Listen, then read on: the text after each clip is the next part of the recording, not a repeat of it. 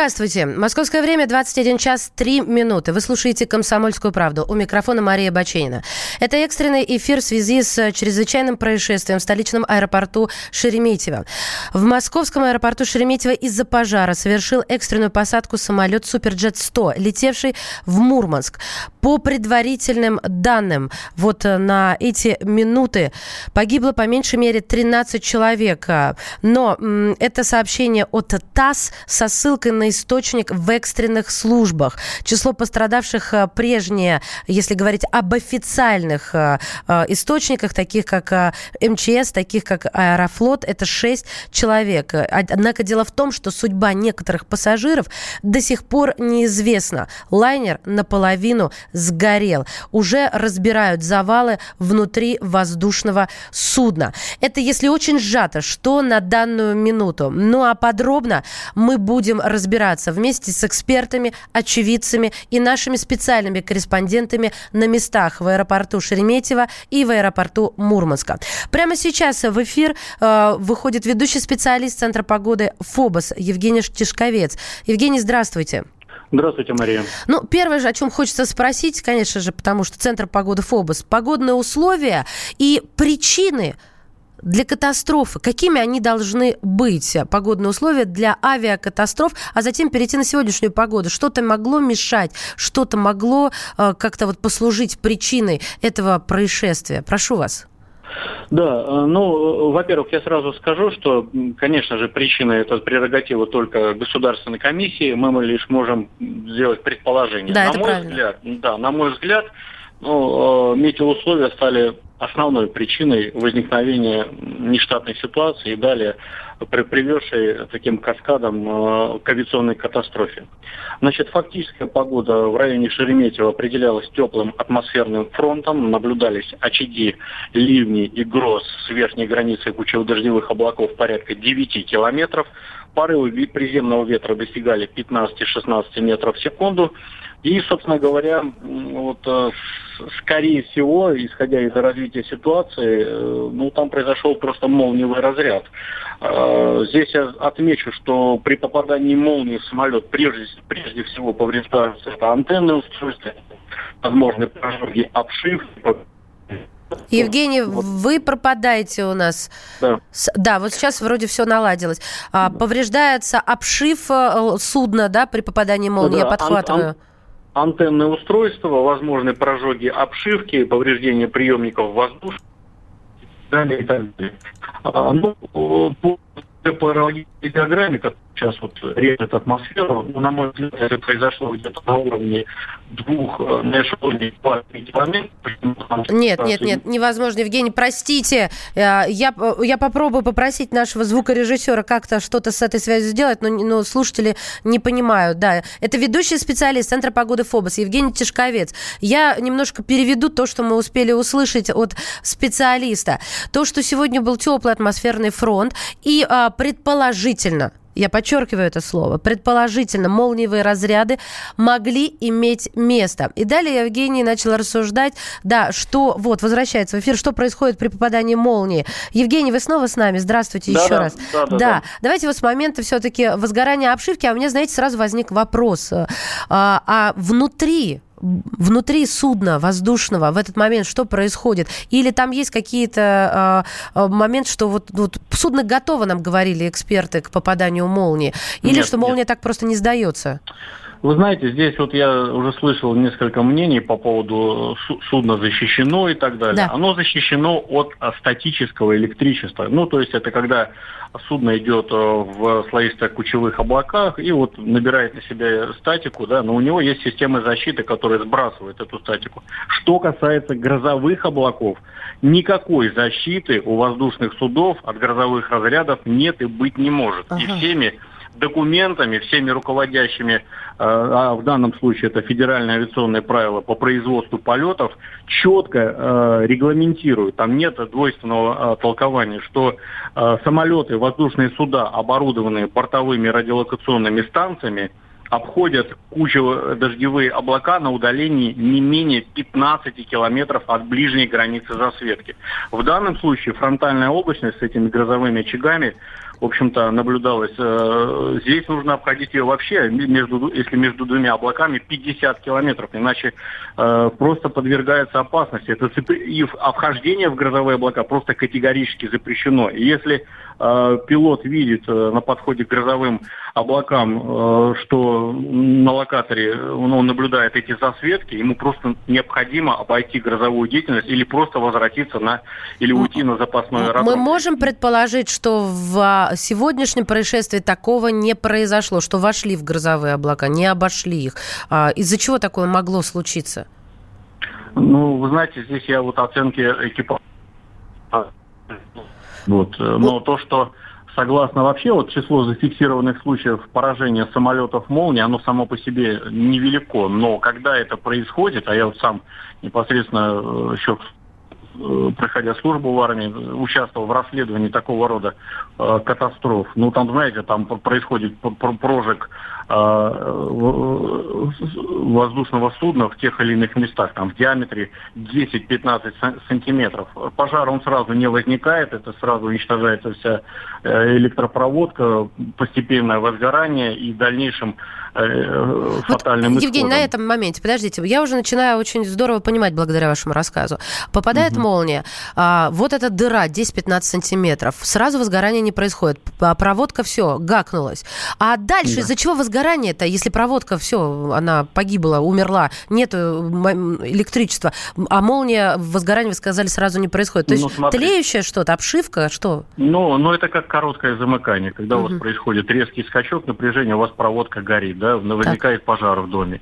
Плюс, э, ну, ну, сам фюзеляж, сам металл, он вряд ли загорается, но еще раз, кроме этого, вот э, я должен добавить, что э, в таких мощных грозовых облаках, облаках возникают очень сильные восходящие и нисходящие воздушные потоки. О, Самолет раздувание. может быть просто брошен вверх или вниз на несколько сот метров, и возникают перегрузки до 2G, соответственно, происходит наложение на них маневренных перегрузок за счет ошибок в технике пилотирования, и это может привести э, к допустимой или э, к допустимым, ну, скажем так, суммарным перегрузкам, которые могут приводить вообще к разрушению летательного аппарата. Соответственно, э, еще раз повторюсь, вхождение в такие грозовые облака категорически запрещено. Обходить их можно на удалении не менее 15 километров это если одно облако, а если два грозовых облака, это 50 километров как минимум. Мы Евгений, помним... А, да, вот вы сказали, мы помним. Я просто хотела про а, то, что а, подполковник все-таки ВВС, и вы кандидат технических наук. А, я напомню слушателям, кто только что подключился у нас в эфире Евгений Тишковец, ведущий специалист Центра погоды ФОБОС. А, я хотела узнать, а на вашей памяти вот во время службы а, такое случалось, такое происходило, с чем можно это сравнить, и из чего сделать выводы, пусть и предварительные? Да, ну, на моей практике такие случаи были. Вот, э, я сам принимал участие, видел, что э, остается с э, фрагментами фюзеляжа. Именно мы именно вот предметы, которые были поражены вот этими молниями разрядами. Знаете, ну, не дай бог, не дай бог это видеть. Почему? Потому что это, это одно из самых страшных, самых опасных явлений погоды. То есть здесь, кроме турбулентности, здесь еще может возникать э, обледенение, электризация, болтанка. То есть грозовое облако, ну представьте, энергетика одного грозового облака – это 3-5 э, атомных станций, вырабатывающих электричество в течение целого года. И любое судно, какое, какое бы ни было суперсовременным, оно просто попадая туда, как щепку его начинает бросать и ведет к абсолютно неконтролируемым последствиям. Мы поняли. Спасибо. Спасибо. Это Евгений Тишковец, ведущий специалист Центра погоды ФОБОС, был у нас в эфире не только про погодные условия как причина авиакатастрофы или наземной катастрофы, но также, как и а, кандидат технических наук в прошлом, хотя какой в прошлом, а, подполковник ВВС, а, служил начальником отдела краткосрочных и долгосрочных прогнозов погоды в главном гидрометеорологическом центре Министерства обороны Российской Федерации. А прямо сейчас на линии еще один специалист, независимый технический эксперт, авиаэксперт Юрий Антипов. Юрий Николаевич, здравствуйте. Добрый вечер ведущим КП и всем радиослушателям. А, Юрий Николаевич, э, вы сейчас э, слышали э, вот мой разговор с Евгением Тишковцом, и мы, можно сказать, эм, задаем экспертам ну, практически одинаковые вопросы в желании услышать и докопаться до истины или выстроить хотя бы гипотезу. Что могло произойти? Смотрите, я вот сейчас общий знаменатель подведу на данный момент. Это попадание молнии, это пробив э, э, топливных баков э, при посадке и пожар от двигателей. Или это все в одном, можно одно за другое цеплялось? Ваша точка зрения? Ну, смотрите, давайте я по порядку, вот как вы начали говорить, так и расскажу. Ну, во-первых, я не согласен с технической точки зрения э, с теми э, комментаторами, которые говорили до меня. Попадание молнии в самолет не вызывает таких катастрофических последствий. Э, попадание молнии в самолет достаточно часто происходит. И Юрий Николаевич, свято... простите... Секундочку, одни святого Эльма мы часто наблюдаем вот даже в Я просто самолета. не хочу вас прерывать на самом интересном месте. Я очень вас вот. прошу. Подождите, пожалуйста, у нас сейчас будет небольшая перебивка, и я просто хочу в развернутом виде дать вам э, несколько минут для выступления, чтобы слушатели могли понять. Темы дня. Еще раз здравствуйте тем, кто присоединился. Напоминаю, что в эфире «Комсомольской правды» обсуждение главной темы на сегодняшний вечер – это возгорание, аварийная посадка самолета «Сухой Суперджет». Всего на борту находились 73 пассажира, 5 членов экипажа. По последним, пока еще не подтвержденным данным, погибло по меньшей мере 13 человек. Дело в том, что судьба некоторых пассажиров до сих пор неизвестна. Лайнер наполовину сгорел. Сейчас происходит Э, разбор завалов. Работа уже внутри того, что осталось. Э, салоном это уже сложно назвать. У нас э, прямо сейчас на линии мы продолжаем разговор с независимым техническим экспертом, авиаэксперт Юрий Антипов. Юрий Николаевич, спасибо, что дождались и предоставляю вам слово. Вы высказали мнение, что вам уже картина ясна. Ну, смотрите, не до конца, но в целом да. Значит, по поводу грозы. Гроза опасна, когда самолет находится на земле. И для разряда молнии э, резина на шасси не является препятствием. И тогда самолет действительно прожигается, прожигается насквозь большим током. Но когда самолет в воздухе, удар молнии ему не грозит, потому что самолет находится в изолированном воздушном пространстве. Это первый момент. Теперь по поводу того, что произошло.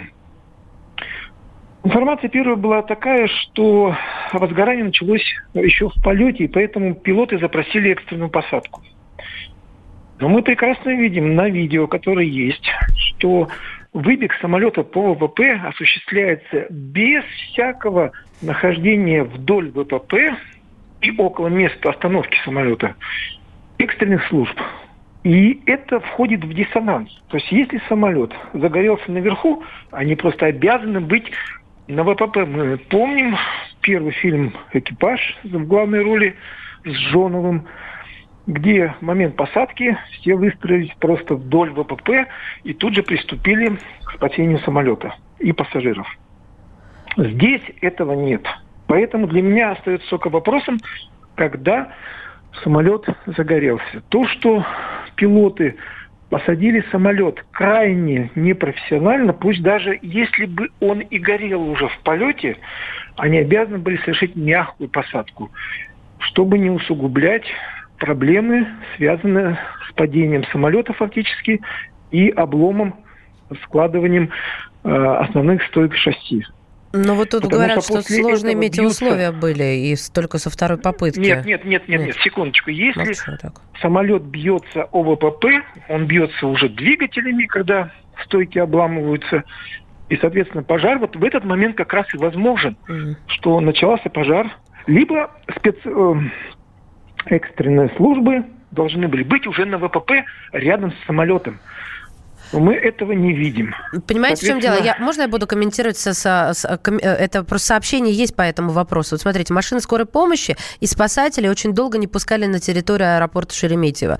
Об ну, этом смотрите, фельдшеры и старшая оперативная группа читали. О непрофессионализме работников аэродрома, когда, зная, что самолет в экстремальной ситуации совершает посадку, тем более со второго захода, то есть время было, и вот эта вот несогласованность, она уже налицо. То есть вот здесь, ну, как бы уже сразу видно, кто не выполнил своих должностных обязанностей. Теперь, было ли возгорание все-таки в салоне? Когда мы видим, что самолет уже остановился, открывается двери передних, переднего салона слева и справа, люди начинают выкатываться по надувным трапам, мы не видим в этот момент из открытых дверей дыма. Это говорит о том, что внутри салона еще не было пожара. То есть самолет загорелся и был опьят пламенем снаружи. Что говорит о том, что возможно, я пока не могу это утверждать, видео это не показывает, что самолет загорелся именно после жесткой посадки, когда был удар крыльями и двигателями, соответственно, о ВПП. Что очень порадовало, это, безусловно, не тот непрофессионализм пилотов, которые ударили самолет при посадке, пусть даже в экстремальной ситуации. Они должны были поступать профессионально, даже если у них хвост горит, они должны были посадить самолет плавно. А то, что вот стюардессы, то есть вот весь экипаж, который находится за кабиной пилотов, поступил очень грамотно, то есть оперативно. Открыли двери, выпустили трапы, и, соответственно, эвакуация всех пассажиров произошла ну, фактически без жертв. Вот это, конечно, вот а они молодцы. То, что да. э, экипаж, э, за исключением двух э, сотрудников, э, двух членов экипажа, первым покинули судно, это по инструкции или не совсем? Ну, смотрите, часть должна была остаться внутри для эвакуации, а часть так. обязана была съехать по трапу тоже вниз и принимать пассажиров, Внизу которые, уже, да? это по инструкции, угу. которые скатываются по трапу. Угу. То есть вот э, тут идет разделение. Поэтому кто был внутри самолета, кто был снаружи, если, конечно, не все покинули самолет, ну, это, конечно, ну, вот уже это нарушение. Но судя по тому, как организованно друг за другом пассажиры выходили, ну, выбегали фактически из самолета и э, падали на трап, я думаю, что ими кто-то руководил внутри. Спасибо вам большое. Очень подробно, очень э, доступно. А, итак, а, Юрий Антипов, независимый технический эксперт, э, авиаэксперт, был в нашем эфире. Так, следующее. А, я, я смотрю, э, вы просите, пожалуйста, вот за, такую, ну, некую бытовую ситуацию, потому что я стараюсь как можно оперативнее реагировать на все то, что вот сейчас появляется на информационных лентах. Владимиру Путину Путину доложили о происшествии в Шереметьеве. Это сообщил пресс-секретарь президента Дмитрий Песков. И э, еще э, эксклюзивно для радиостанции «Комсомольская правда» э, рассказал о том, что произошло в Шереметьево. Житель Мурмаше, это Мурманская область, Петр Егоров. Он летел на злополучном рейсе вместе со своей супругой. Цитирую. «Мы взлетели, и в самолет ударила молния. Борт развернулся. Была жесткая посадка. Мы чуть сознание от страха не потеряли. Самолет прыгал по взлетке, как кузнечик и загорелся уже на земле. Сейчас нам ничего не понятно. Вокруг бегают сотрудники МЧС и медики. Отпаивают всех успокоительными. Конец цитаты. Это Петр Егоров, который вместе со своей женой был на этом рейсе. Он сказал, что с удовольствием бы вышел в эфир «Комсомольской правды», но очень устал. И есть еще э, мнение, что шасси не выдержали нагрузку. Ну, давайте зададим все эти вопросы а, еще одному эксперту. У нас а, на линии бывший конструктор ОКБ «Сухой», авиаэксперт Вадим Лукашевич. Вадим Павлович, здравствуйте. Здравствуйте. Спасибо, что вышли с нами на связь. И э, я задаю уже, уже традиционные вопросы. Как вы считаете, вот и пассажир, который был на этом самолете, говорит о том, что молния ударила. Это может быть причиной возгорания сухого? Или какие-то действительно поломки касательно самого, э, вот, с, э, самого лайнера, да, его, э, того, что с ним ну, постоянно какие-то проблемы случались даже в последние полтора года? Знаете, я я а, хотел бы начать с другого. Я бы хотел бы назвать э, фамилии трех бортпроводников, спасавших людей с этого горящего самолета. Это Татьяна Касаткина, Максим Моисеев и Ксения Фогель. Максим Моисеев погиб. А что еще хочу сказать, да? Что, во-первых, эвакуация была затруднена, потому что часть пассажиров, вопреки а, командам экипажа и требованиям национальной безопасности, пытались захватить с собой ручную кладь. То есть это понимаете как? Вот на каждое геройство, да, есть э, чья-то, чья-то подлость. А теперь давайте поговорим, в общем-то, о технике. Значит, что а, сейчас уже известно, то есть что уже признано. Да? После взлета а, в самолет попала молния и а, отказала вся автоматика. А дело в том, что современный самолет, ну это, в общем-то, вся автоматика-то и есть. А, поэтому садить авто, самолет без автоматики это очень сложно. А, и фактически, э, ну, летчики герои, надо сказать им должное, потому что на такие вещи э, люди, конечно, тренируются, но это бывает крайне редко. То есть летчики поступили очень правильно. Это обусловило вот именно отсутствие автоматики, фактически э, такой ручной режим посадки обеспечил вот именно эту жесткость. Очевидцы говорят, кто говорит, что два раза он скозлил, кто три был очень сильный удар о бетонку, и а, то ли подломили шасси, то ли они просто пробили топливные баки. Соответственно, возникла большая течь топлива, и, в общем-то, она попадает на раскаленный двигатель. И уже вот пожар возник при, при пробеге. А чем, что еще повезло людям? То, что машина процессе пробега э, стала цеплять э, левым двигателем за бетонку и машину развернула влево. Это как раз спасло в том смысле, что э, машина была развернута э, и ушла от этого вот горящего, разлившегося керосина по полосе. Эвакуация стала возможна, потому что иначе бы э, трапы, э, которые из, из носовых кстати, двери были открыты в обе стороны, они бы просто легли бы на это горящее, кстати, угу. там, Невозможность было бы, да, их море, развернуть. Море керосина, угу. да, то есть как бы, то есть им и здесь повезло.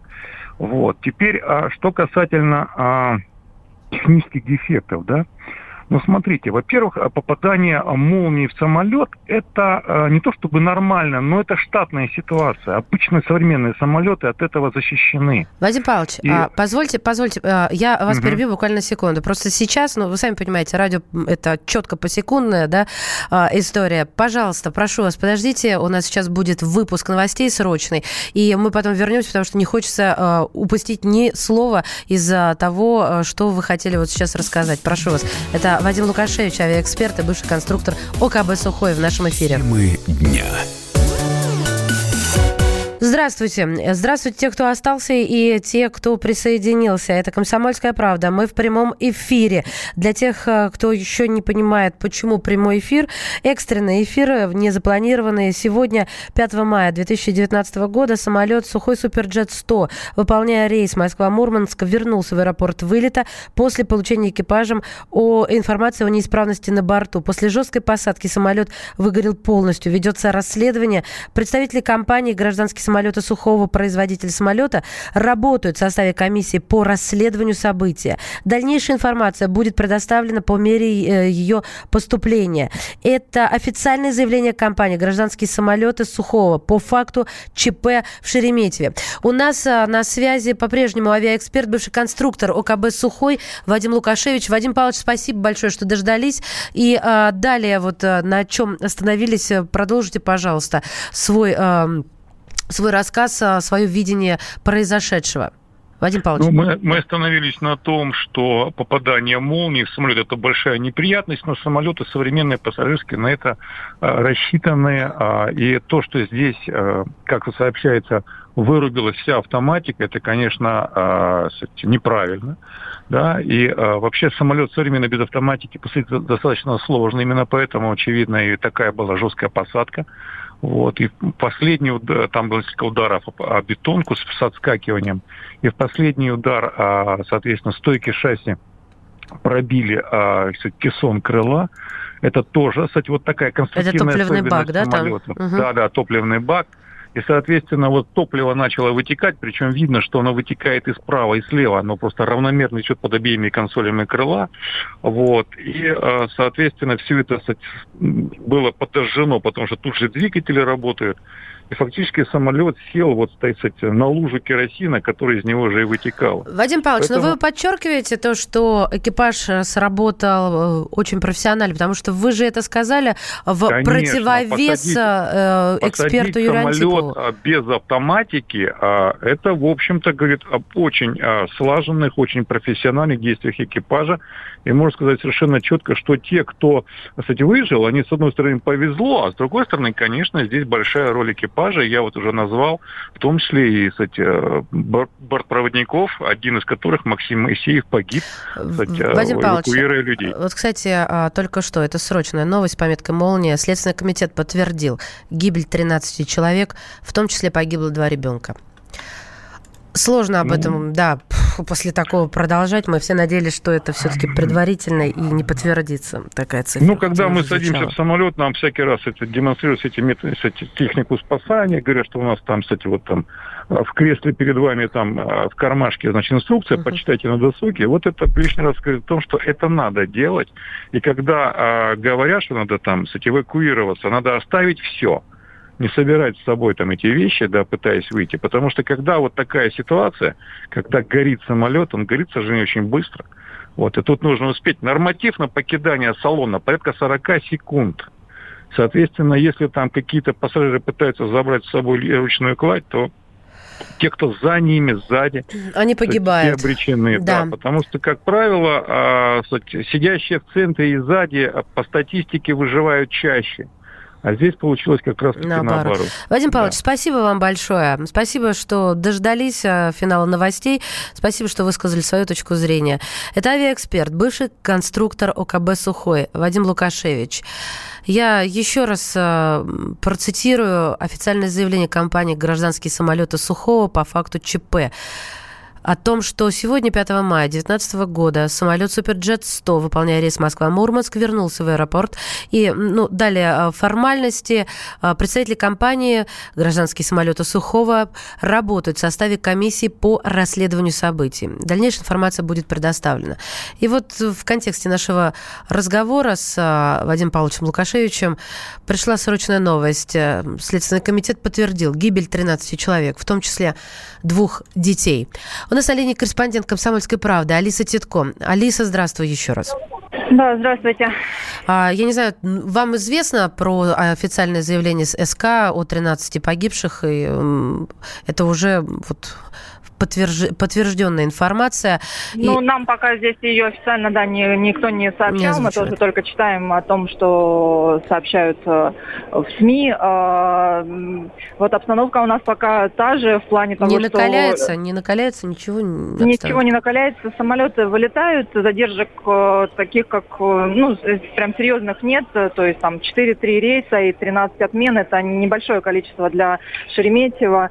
Журналистов, да, становится больше. Нам официальную информацию планируют предоставить э, где-то около 11 часов э, вечера. Э, вероятно, что приедут следователи и уже расскажут какую-то первую информацию. Это будет пресс-конференция? Они работают на месте, да. Да, вот, кстати, а, к слову, Алиса, одну секунду у тебя украду. Государ... Комитет МЧС по Мурманской области открыл горячую линию по ситуации вокруг пожара на борту лайнера Аэрофлота. Я сейчас озвучу номер телефона. Это Мурманская область, горячая линия. МЧС. 8 815 2.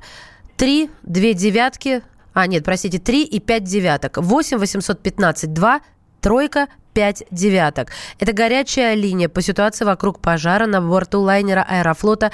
Это МЧС по Мурманской области. Алиса, ты еще здесь с нами? Да, да, конечно. Да. А, то есть обещают выступление, ну, в, в такой развернутой пресс-конференции. Э, Я думаю, что будут хотя бы говорить об э, каких-то действительно причинах э, того, что там на самом деле произошло, и, может быть, какие-то комментарии будут относительно как люди Во сколько это обещают сделать? Во сколько? 11 часов. В, один, в 23 часа по Москве. А, хорошо, Алиса, тогда уже, э, да, э, будем, э, будем выводить тебя и в нашем линейном эфире, и в новостных выпусках. Спасибо тебе большое. Корреспондент комсомолки, прямое включение из аэропорта Шереметьево Алиса Титко. А, мы сейчас будем звонить уже в Мурманский аэропорт. Жень, набирай, пожалуйста. Там тоже наш корреспондент Мария Пашенкова. Будем и и последнее, о чем она говорила, когда выходила в прошлый раз в эфир, что э, пока никаких сообщений, все узнают сами, э, то есть э, было тихо, э, и никто никаких, э, никакой информации э, тем, чьи родные, близкие должны были э, лететь этим рейсом, вот для этих людей никакого штаба, ничего, но тем не менее психологи уже появлялись э, на местах. Обновляю информационный... А, нет, есть, да, у нас включение Мурманск. Так, не будем задерживать. Тогда корреспондент «Комсомольская правда» Мурманск Мария Пашенкова. Маша, здравствуйте. Здравствуйте. Еще раз. А, а, в последний раз, когда были у нас в эфире, вы говорили о том, что тихо, как в танке в аэропорту, и пока все сами узнавайте, пока ничего не понятно, да, только обещания были. Обещания были о том, чтобы э, официальную какую-то информацию предоставить тем, кто ждет. Вот сейчас количество людей увеличилось в залах прибытия, то, куда доступ еще возможен. Да, вы знаете, увеличилось. Э, уже прибыл на место э, в Рио губернатора Мурманской области Андрей Чибис. Он возглавил оперативный штаб. И сейчас уже начала поступать какая-то официальная информация, в том числе уже огласили списки пассажиров, чтобы те, кто приехал встречать своих родных, знали, э, точно ли с ними случилась какая-то беда, если вдруг она случилась. И сейчас активно кипит работа в аэропорту. Наш корреспондент работает на месте. И, Ждем информацию. Да, психологи а, тоже на месте прибыли бы а, бригады скорой помощи, чтобы оказывать... Потому что а, многие до сих пор не могут дозвониться до своих родных. Вот мы рассказывали о мужчине. Он сказал, что если бы уже что-то было хорошо, его жена сама бы нашла любой номер телефона, позвонила с чужого и рассказала ему, что с ней все в порядке. Но он не может дозвониться, и сейчас с ним работают э, психологи, как и со многими другими, потому что мужчина, к сожалению, не один такой, вот, э, кто потерял связь.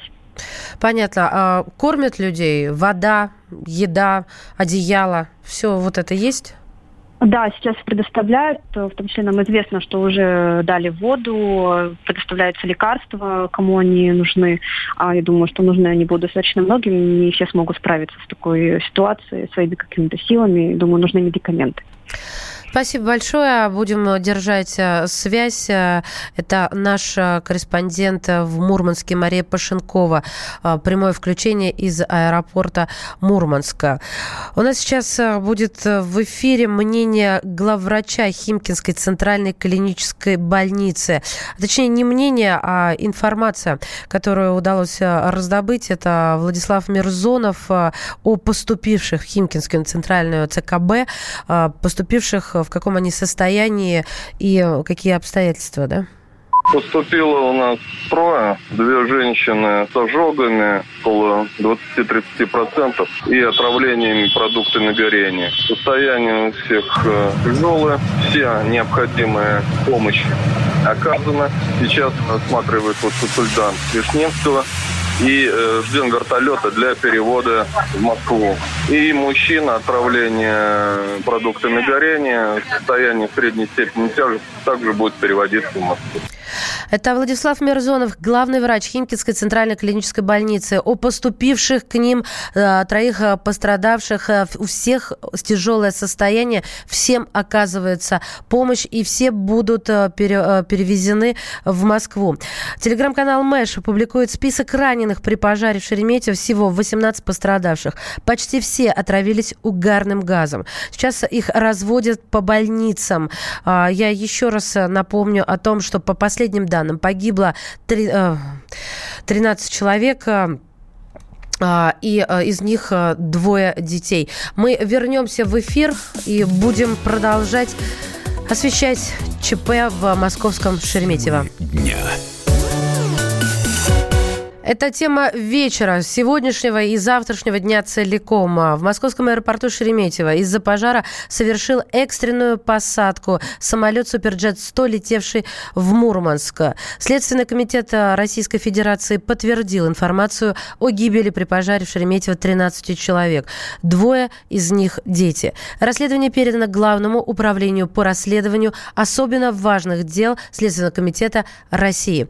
У нас на линии депутат от фракции ЛДПР ЛДПР заместитель председателя Комитета Госдумы по транспорту Александр Старовойтов. Александр Сергеевич, здравствуйте. Здравствуйте, здравствуйте, дорогие радиослушатели. Александр Сергеевич, ну, сразу вопрос, наверное, не очень удобный, потому что э, ЛДПР же хотели, наоборот, еще больше денег дать на развитие сухой суперджет после того, как с Боингом в, в Индонезии, если мне память не изменяет, в Эфиопии, да, вспомнила, в Эфиопии э, приключилось ЧП, и вот э, что теперь? Какие теперь мнения, как изменится точка Знаете, зрения? Собственно говоря, когда мы говорим о том, что необходимо увеличить финансирование наших производственных мощностей для того, чтобы выпускать собственную технику и не опираться на Боинги, которые достаточно часто показывали какие-то аварийные эпитеты, а, я, собственно, могу сказать, что УДПР до сих пор будет держать такую позицию. Но ведь мы должны с вами все-таки разобраться, что произошло именно с этим самолетом. То есть это какая-то какая конструктивная недоработка, это чья-то халатность, это ошибка пилота или что, что это. То есть пока я все-таки предполагаю, что рано делать какие-то выводы. Э, я надеюсь, что в ближайшее время следственными органами будут установлены причины такого а, крушения, где погибли а, наши люди.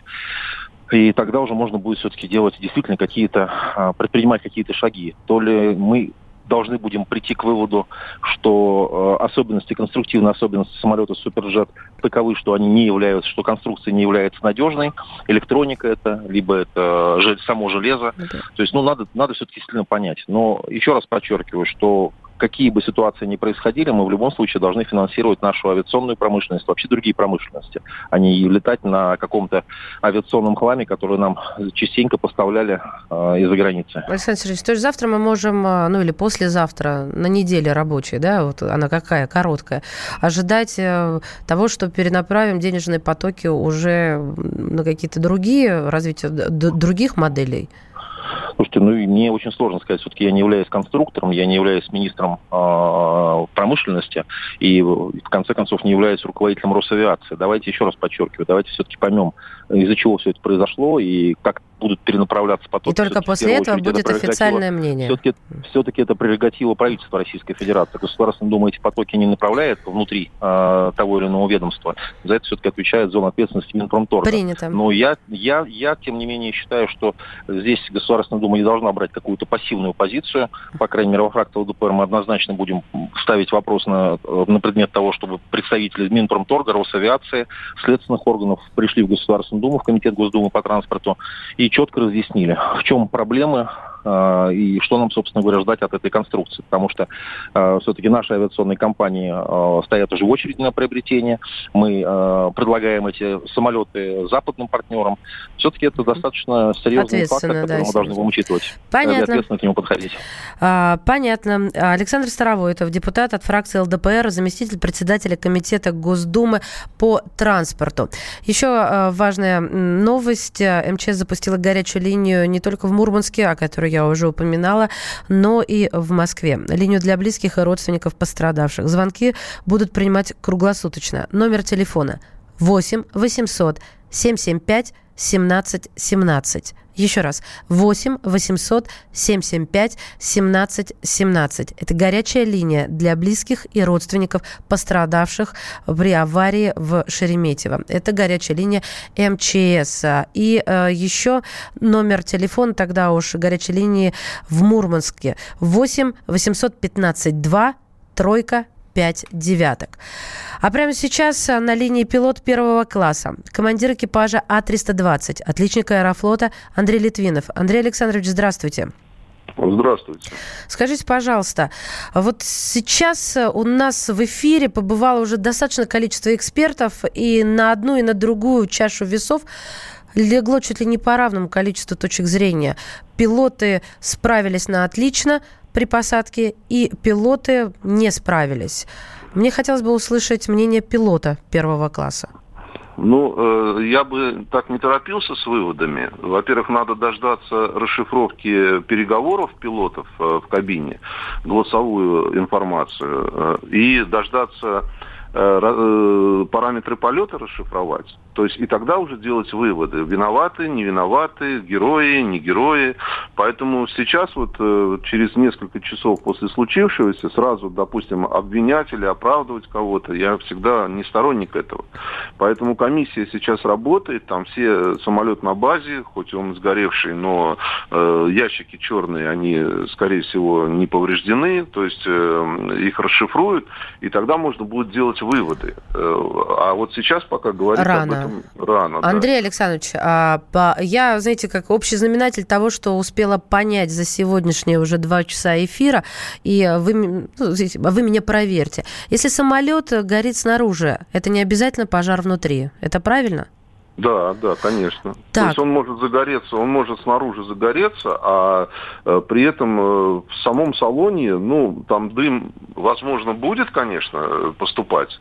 Э, возможно, что нет, не сразу. То есть это как бы не факт. Угу. То есть когда горит изнутри самолета, это гораздо опаснее, потому что люди начинают задыхаться. Тема кондиционирования гоняет ну, вот этот... Э, э, этот угарный газ уже, да. Мы как выяснили, что большинство большинство пострадавших а, именно с диагнозом отравления угарным газом. 18 минут тушили. Это много или мало? Э, э, надо, надо смотреть э, по времени не сколько тушили, а когда подъехали пожарные, через, через сколько они подъехали. То есть э, здесь вот тоже вопрос такой вот спорный. Можно тушить его, вот вы знаете, там э, пассажиры эвакуировались, полностью э, вышли из самолета, а самолет горит. Ну и тушите вы его еще там хоть полчаса. Там. Это, кстати, к слову, говорят, что не пускали на помощь пожарные машины и скорой помощи. Очень сложно проезжали на взлетно-посадочную полосу в Шереметьеве. А скажите, пожалуйста, что будет и будет ли что-то с пассажирами, которые задерживали эвакуацию и спасали свои чемоданы? Да нет, ну, скорее всего, ничего не будет. Во-первых, все люди разные, у всех э, э, в, так, в такой ситуации поведение может быть совершенно разное. И обвинять человека там в чем-то, да, ну, э, у него шоковое состояние, он выбегает там, ну, да, конечно, в такой, в такой ситуации думать о своем чемодане это некрасиво и неправильно. Это подло, э, да. Потому что он хватает чемодан, например, начинает за, стопориться эвакуация пассажира, и вот из-за его чемодана может кто-то погибнуть, например. Поэтому здесь э, это ну, некрасиво так себя вести в такой, э, в такой обстановке. Андрей Александрович, а почему, на ваш взгляд, посадка была в режиме радиомолчания? А потому что у них э, по предварительным данным ударила молния, и отказала электроника. Э, вот что там отказала и как себя вел самолет, это вот предстоит разобраться э, в этом. И то есть уже все, все остальные действия экипажа, они уже были повержены, вот, э, подвержены вот этим вот... Предлагаемым обстоятельствам. Да, а да, есть, поэтому... да, а есть мнение, что шасси не выдержали нагрузки из-за полных баков. Но почему в других случаях такого не происходит? Нет, у нас предусмотрена посадка с э, превышением посадочной массы. Мы ее э, каждый раз оговариваем при э, подготовке к полету. Э, но э, в этой ситуации вот сложно сказать, потому что отказ какой-то, видимо, был серьезный. И, скорее всего, там вылетел, вылетели все системы, вылетела электроника, электрика. То есть э, я думаю, что Э, экипаж просто там боролся за жизнь. И, э, ну, э, загорелся-то самолет не в воздухе, скорее всего, а после посадки, по предварительным данным. Ну, вот кто-то там разнятся, инфор, разнится информация, кто-то говорит в воздухе, кто-то говорит после посадки. Да, Андрей Поэтому, Александрович, да. последний вопрос. А, а, на сколько процентов из 100 зависит э, от пилотов, да, от первого и второго пилота зависит э, вот жизнь и состояние тех, кто находится в салоне. Э, потому что мы же, он, командир судна или другие члены экипажа, но я говорю сейчас не о бортпроводниках, они же не могут покинуть кабину, например, и панику предотвратить, и как-то там инструктаж проводить. Вот с одной стороны, это то, что делает пилот, а с другой стороны, то, что происходит э, на борту, внутри салона. Вот если так в процентном соотношении. Вот я бы сказал так, э, пользуясь случаем, и всегда повторял это и говорю, и вот сейчас тоже могу сказать, всем пассажирам, пожалуйста, выполняйте четкие команды э, кабинного и э, экипажа. Потому что мы обучены, мы натренированы, мы четко понимаем, как себя вести в той или иной ситуации.